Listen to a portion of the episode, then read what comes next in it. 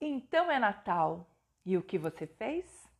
O ano termina e nasce outra vez. Então é Natal, a festa cristã, do velho e do novo, do amor como um todo. Então é Natal. E o que você tem? Você tem mais um podcast dos quatro cantos dos contos.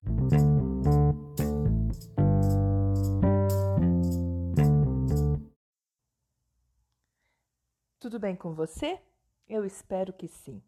Hoje eu resolvi contar para vocês histórias de Natal.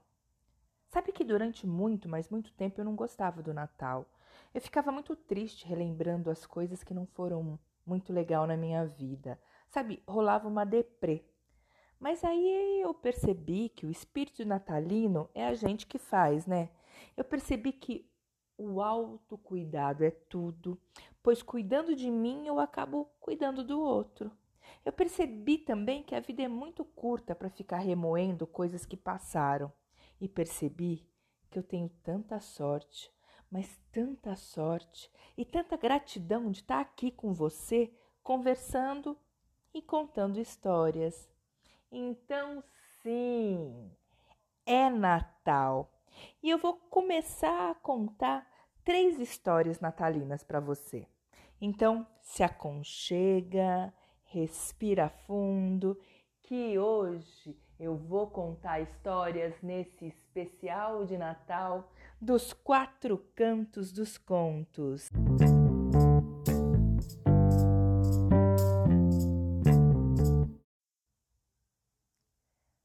A lenda do Pinheirinho de Natal. Quando o menino Jesus nasceu, todas as pessoas ficaram alegres no mundo. Crianças, mulheres, homens, todos eles vinham ver o menino Jesus e trazer presentes. Perto do estábulo onde ele dormia, num berço de palha, haviam três árvores: uma palmeira, uma oliveira e um pinheiro. Vendo o burburinho, o entrar e sair de gente passando embaixo dos seus galhos, as três árvores quiseram dar alguma coisa para o menino Jesus. A palmeira falou assim: Eu vou dar a minha palma maior, a mais bela que eu tiver. Assim ela vai abanar docemente o menino Jesus. A oliveira foi logo emendando. Eu vou apertar as minhas olivas, o óleo servirá para amaciar os seus pezinhos. E o pinheirinho pensou: Mas o que, que eu posso dar? Eu não tenho nada para oferecer para o menino Jesus. E foi aí que o pinheirinho ele chorou. Mas ele chorou tanto. Ele chorou de dar dó até nas pedras mais duras. Foi nesse mesmo instante um anjo ele passava ali e escutou o que um pinheirinho disse. Ele ouviu seu choro, seu soluço, e o anjo ficou com tanta pena, mas com tanta pena, daquele humilde e triste pinheirinho que achava que não tinha nada para oferecer. Lá no céu as estrelas começavam a brilhar e o anjinho olhou para o alto e chamou todas elas. Nesse mesmo instante, todas as estrelas, elas desceram e pousaram sobre os ramos do pinheirinho, que ficou todo iluminado. E lá, na manjedoura, naquele bercinho de palha, o menino Jesus ele sorria, ele batia palmas ao ver aquele pinheirinho tão lindo e todo iluminado. E é por isso que até hoje as pessoas têm esse costume de enfeitar e iluminar o pinheirinho de Natal.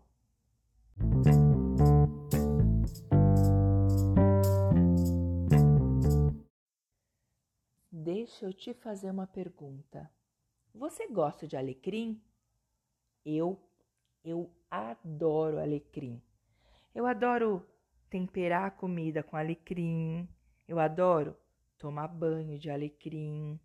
Eu adoro cantar aquela cantiga sobre o alecrim, que é assim, ó.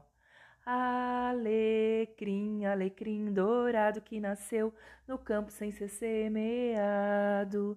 Alecrim alecrim, dourado que nasceu no campo sem ser semeado.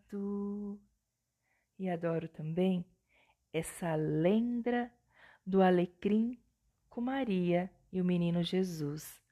Então, senta aí que nós vamos para segunda história desse especial de Natal do podcast Os Quatro Cantos dos Contos.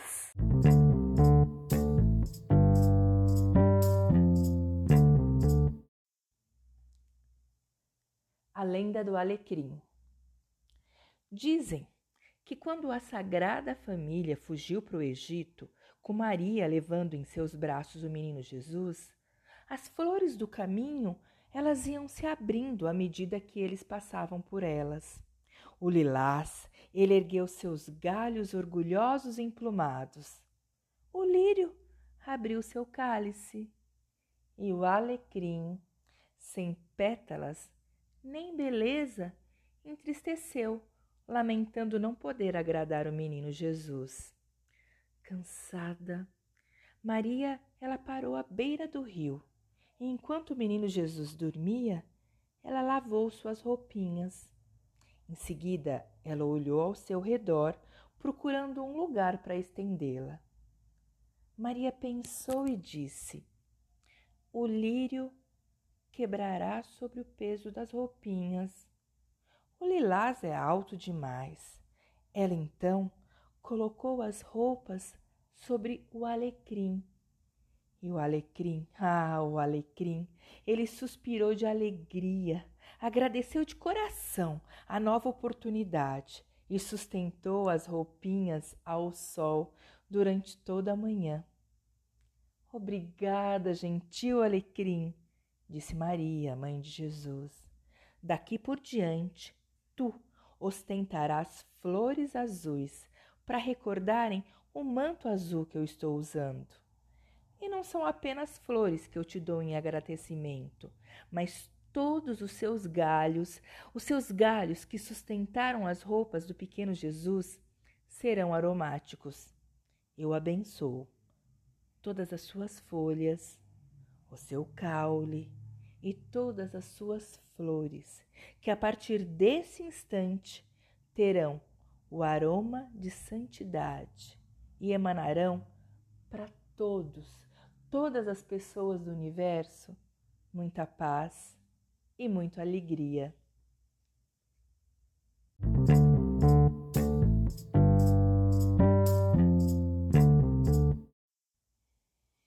E agora eu já vou emendar na última história desse nosso especial de Natal do podcast Os Quatro Cantos dos Contos.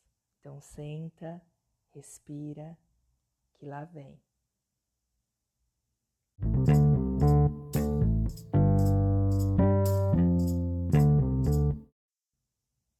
A lenda da vela de Natal. Era uma vez um sapateiro pobre ele vivia numa cabana junto a uma encruzilhada no meio de um caminho. E essa encruzilhada era perto de uma humilde aldeia. Como esse sapateiro gostava de ajudar os viajantes que passavam junto à sua casa durante a noite, ele tinha o costume de deixar uma vela acesa todas as noites na janela da sua casa para iluminar o caminho dos viajantes certa altura, deu-se uma grande guerra que fez com que todos os jovens partissem, deixando assim a aldeia ainda mais pobre e triste. Ao verem a persistência daquele pobre sapateiro que continuava a viver sua vida cheio de esperança, cheio de bondade, e sempre ali, acendendo a vela à noite, as pessoas da aldeia decidiram imitá-lo e na noite da véspera de Natal, todo mundo daquela aldeia acendeu uma vela nas suas casas, iluminando assim toda a aldeia, todo o local. À meia-noite, como por um milagre, os sinos da igreja começaram a tocar, anunciando a boa notícia que a guerra, a guerra tinha acabado e que todos os jovens regressariam as suas casas. Todo mundo gritou de alegria: é um milagre! É um milagre! É o um milagre das velas! É o um milagre da iluminação. E foi assim que, a partir daquele dia, acender uma vela na véspera de Natal tornou-se uma tradição todas as casas daquela humilde e pequena aldeia.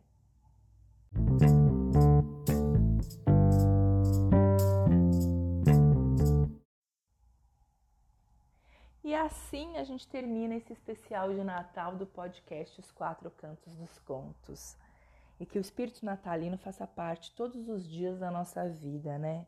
Que a gente possa fazer a diferença, que a gente possa fazer a igualdade, que a gente possa ser, que a gente possa resistir, que a gente possa existir, que no coração da gente, todo dia, quando a gente abrir os olhos, a gente possa fazer o grande milagre de Natal, fazer a bondade, fazer algo melhor para a gente e para os outros também, né?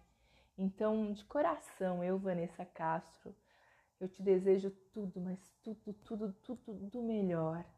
Tudo do melhor mesmo, tá?